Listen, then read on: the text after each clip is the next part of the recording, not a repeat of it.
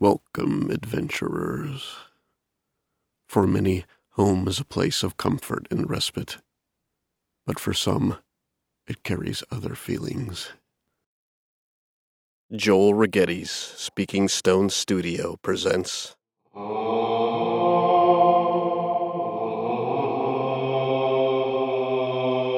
Tales from the Dungeon.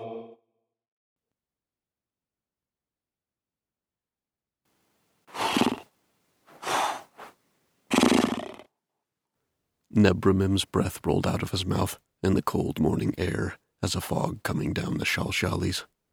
Orteval patted his steed on the nose. I know, friend, he said as the horse shook his head and nuzzled him, looking for more grain. But breakfast has passed, and it's time we were on the road. Nebramim nickered and stamped his foot. Orteval laughed as he drew the bridle into his mount's mouth. Orteval was never much for anthropomorphizing animals, but after four days on the road, he had a nagging feeling that Nebramim was not a morning person. A half bell later, harnessed and saddled, they were on the road, riding southeast along the skip. Orteval rode at a leisurely pace, in no particular hurry. No, that was a lie. The reduced pace was more to do with his reluctance to reach the destination instead of the lack of urgency. Going home was always. always what? Uncomfortable. He always felt guilty about not visiting his father more often, especially since his mother's passing two years past.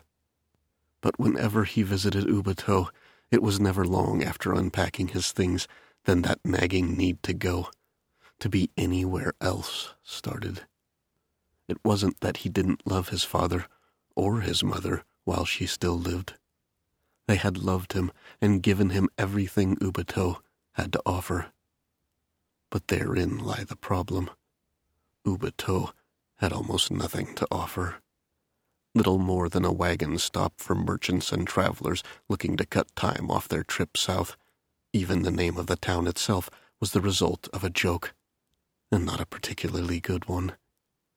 The capital of the Barata province was Jumato, which meant blessed rock in the old tongue, and referred to the massive rock on which the Jumato monastery was built, around which a settlement grew, and eventually a city which bore the name of its founding feature.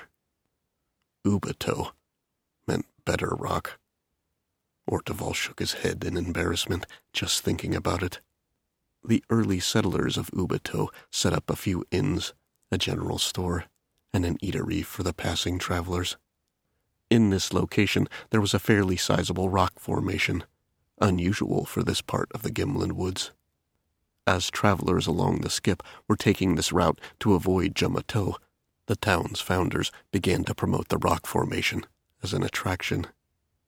To this day, there was a large wood sign above the road before the town that read, Welcome to Ubato, we have twice the rock and half the people, implying that somehow these rocks were better than one of the most holy sites in the province, due to a lack of civic clutter.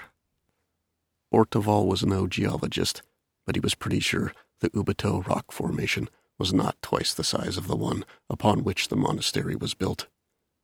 And as for half the people, that was the most ridiculous of all. If there were over 600 permanent residents of Ubato, Orteval would be shocked. Jumato had a population of well over a hundred thousand. Orteval was not a mathematician either, but he was dead certain that if you divided a hundred thousand by six hundred, the answer was not half. Orteval closed his eyes and sighed. Alas, his father had written a letter saying some unsavory characters had taken to frequenting the town, that they were up to no good, were more than the marshal could handle. He went on to say he knew Orteval was busy with his duties at the Temple of the Knowing Mother in Jumato, but might he come quickly? Come with weapon and armor, that the presence of a soldier might make these malcontents reconsider their actions. When he received the letter, he had read it more than once. Sadly, he doubted very much that there was anything more than some drunks who had stayed a few days past their welcome. When you lived in a wagon stop town, a favorite pastime was to observe and gossip about those who traveled through town. Speculations were often wild and outlandish, and also never true. More likely than unsavory characters was his father just wanting to see him. And for as much as Orteval hated visiting home, something had been growing inside him. For months, Orteval had felt a restlessness with his duties at the temple building up. He taught the novices the basics of combat, taught them the basics of magic. He tended to the library. He was housed and fed. It was a good life, and the preceptress was kind, fair, and wise. But even with all that, ever since the Gnoll Wars had ended, he had a hard time staying anywhere for long before he felt the need to pick up and go, to see something else, be somewhere else. In fact, the nearly three years he had lived in Jumato was the longest he had lived anywhere since the wars ended. Who knows? Maybe it would be the longest he lived anywhere for the rest of his life. Six days past, he had visited the preceptress and shown her the letter, saying he needed some time to visit his father and deal with this potential problem. She had smiled and reached out to grasp his hand. Resilia's knowledge is needed many places, my student, and though the aspect of the scholar takes many, the knowing mother also embodies the nature of a wolf, the desire to be out in the world, to gather knowledge by what you hear and see, to sleep under the stars. She had stared deeply into his eyes. I see wisdom in you, Orteval, kindness, but above all else, I see a wolf's spirit in you. Her smile had widened, and she squeezed his hand. Go out, my student. Be free. See if you have a pack somewhere in this world. Your spirit will never be at peace here in this city. And so, here he was, with what little he owned, less than a day's ride from his childhood home restless, uncomfortable, but free.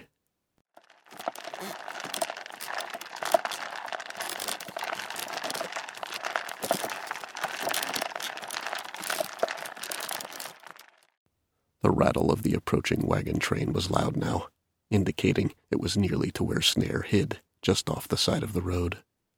He hunkered down in the foliage, casting his eyes down, observing the road with his peripheral vision. The last thing he needed was someone in the caravan to catch the glint of his eyes before the lead wagon was passed and alert them that something was amiss. The noise grew louder still, and then, out of the corner of his eyes, horse hooves and then wagon wheels. One wagon passed. Two. As the third was just drawing alongside, he heard someone near the front of the train call for a halt, and the wagons rolled to a stop. The voice came again. Ho there. What is the matter with your animal? A voice, rough as nails, responded. I fear the old nag may have seen her last day. She just lay down in the middle of the road, and we ain't been able to get her to budge since. Two horses with riders moved from alongside the third wagon forward toward the commotion. The first voice reeled off an unrecognizable string of curses before lifting his voice again. You must move that animal. We have already had the worst beginning to the day, and are far behind schedule. I have no time to see if the gods will revive your beast or call it home. Please move it post haste. The second voice came back in a highly irritated tone. A fine bit o' compassion you have. This animal be dying, and frail as she is, she still weighs well over sixty stone. Do I look like a hill giant to you? It ain't as if I can just pick her up. Anger flaring, the first voice came back. Listen, friend, you're blocking the public way. Now, I've no desire to, but if I must tell my people to cut that beast up with axes and toss it aside like a felled tree, I will. Are you mad? The hells you will. The argument sounded well joined, and Snare had seen or heard no others around the third wagon. He poked his head out, looking toward the rear of the caravan. Two more carts passed this one. A lone rider watched the rear of the train, but he was turned east, looking that no one came from behind. A quick look toward the front. The volume of the dispute there was rising, and all involved seemed well distracted. Snare drew his cloak round him, and then moved out from the side of the trail, walking at an even pace. Not quick. Though night was approaching, there was still plenty of daylight, and rapid motion was far more likely to draw the eye. He covered the six paces to the wagon in a calm fashion. At its side, he barely paused, going instead to his knees and rolling calmly under. Rolling twice more, he found himself centered beneath the wagon. Here he paused and listened. The argument persisted. Threats of violence and calls for the Trine Aegis to be involved. But nothing was where he was. No new footsteps or calls of treachery. Snare rolled to his hands and knees and made his way to the opposite side of the wagon. Peeking his head out this side, the area was clear. He stood in the shadow of the wagon. His hands went quickly to work, unfastening the tie downs for the cover. He climbed quietly up the wagon side and slid inside. It was dark under the thick canvas, but it took Snare's gnomish eyes but a moment to adjust. He crawled over a box and into the bed, where there was a narrow space just big enough for his gnomish body. He wriggled into a crouch. Now, if Jobin's information was right, it should be very near the middle, where he was. After the briefest of searches, air stale and stuffy, a smile came to Snare's face. There it was. Snare had to admit he had been dubious up to this point. When Jobin told him that some of the rich types moved their valuables in normal supply caravans as a sort of disguise instead of heavily guarded iron wagons, Snare had thought him mad at first. Jobin and his band talked to Mean Streak, swearing they had knocked over eight other caravans, taking untold riches. Snare had nodded along, doing his best to look impressed and convinced. However, the claim of already taken untold riches was difficult to believe when the pitch was being given in a rundown three room cabin. And if all of their eight jobs had taken a place on this stretch of the skip, as he was told, the presence of Trine Aegis patrols would be overwhelming. But Snare hadn't seen more than one a day for over a week. No, at best this crew had gotten away with one, maybe two small takes, and now had delusions of platinum when they were not but shiny copper. But Jobin had insisted his information was good, and as much out of boredom as anything else, Snare had agreed to join in the plan for his share of the haul. The chest at which he looked was stamped with three falcons, wings spread wide. The seal of some ridiculously rich family of the Vet The maybe? Snare wasn't paying that close attention when Jobin was telling him that part. It was the lock, however, not the seal, that convinced him he was in for something good. This was no iron prison lock. No, this was a quality piece made of refined steel. Dwarven work, possibly gnomish. This was going to take his best effort. Eyes set in concentration, a hand went to his belt. Out came his picks. A calming breath. And then he began. In the time since Snare had left the dungeon under the Baron's manor, his lock-picking skills had progressed above and beyond his already promising beginning. It was rare that a lock took him more than ten beats to pick. However, twenty beats in, Snare still worked. His hands kept calm, minute adjustments made, feeling for the shift click of tumblers. A normal lock had two, maybe three tumblers. Snare was fair certain he had defeated at least four at this point, and there were more to go.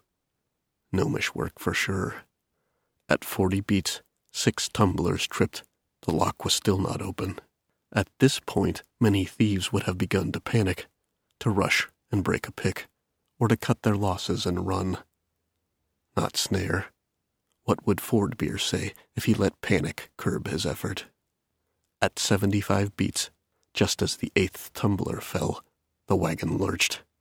So caught up in the task at hand, Snare had failed to notice the argument outside had died down. He tensed as the lock jostled, legs adjusting just enough to keep him from falling over, from pulling his picks out, or even worse, breaking one. The clop of the horse hooves picked up again, the rattle of the wagon wheels. Well, this wasn't how it was supposed to go. But Jobin had made no mention of a gnomish lock. It took Snare almost two bars to get his legs adjusted under him in such a way that they would absorb the shock and sway of the moving wagon. If Cinder was playing a joke, then it was on her. Snare wasn't giving up until this chest was open. After an unbelievable two more bars, the tenth, the God's cursed tenth tumbler clicked, and the lock opened with a graceful silence. Snare set it carefully aside returning the picks to their place on his belt. He retrieved a thin wire and a flat piece of metal as well. He took a moment to probe for traps. There didn't seem to be any. With that lock, why would there be? Tools put back, Snare flexed his fingers and lifted the lid. A giddy rush came to him as he peered within. Maybe Jobin wasn't as dumb as Snare had first thought. Gold. His eyes ran over it. Two thousand pieces at least. Calmly, he thought. He unslung a bag from under his cloak. Reaching within, it appeared empty, but he thought of a sack of rocks, and one was there in his hand. He removed it, setting it carefully on the bed. He repeated the process twice more. Now the coin. Quickly and quietly, he began taking handfuls, one at a time, and placed them into the bag, where they vanished. His nimble fingers made surprisingly quick work of it. In just over two bars, the chest was empty. Next, he reached for the first sack of rocks and paused. He wondered. Snare took a moment to run his hands over the inside of the chest. On the bottom, near the back corner, there was the slightest separation. He reached back to his belt picking out the flat piece of metal. Into the chest he felt again, and then, with the bar, pried. A false bottom came up. Inside, a small pouch of dark green velvet. He removed it, replaced the cover, and then opened the pouch. Snare grinned. Within, a handful of jewels. He drew the pouch closed and was about to put it in the bag. But then he thought better of it. This job was much harder than advertised, he thought, as instead he shoved the pouch under his leather armor. He was awarding himself a bonus.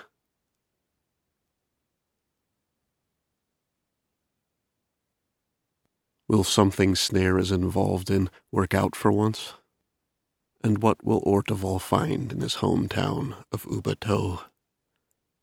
Stay tuned next week for part two of Restless Spirit.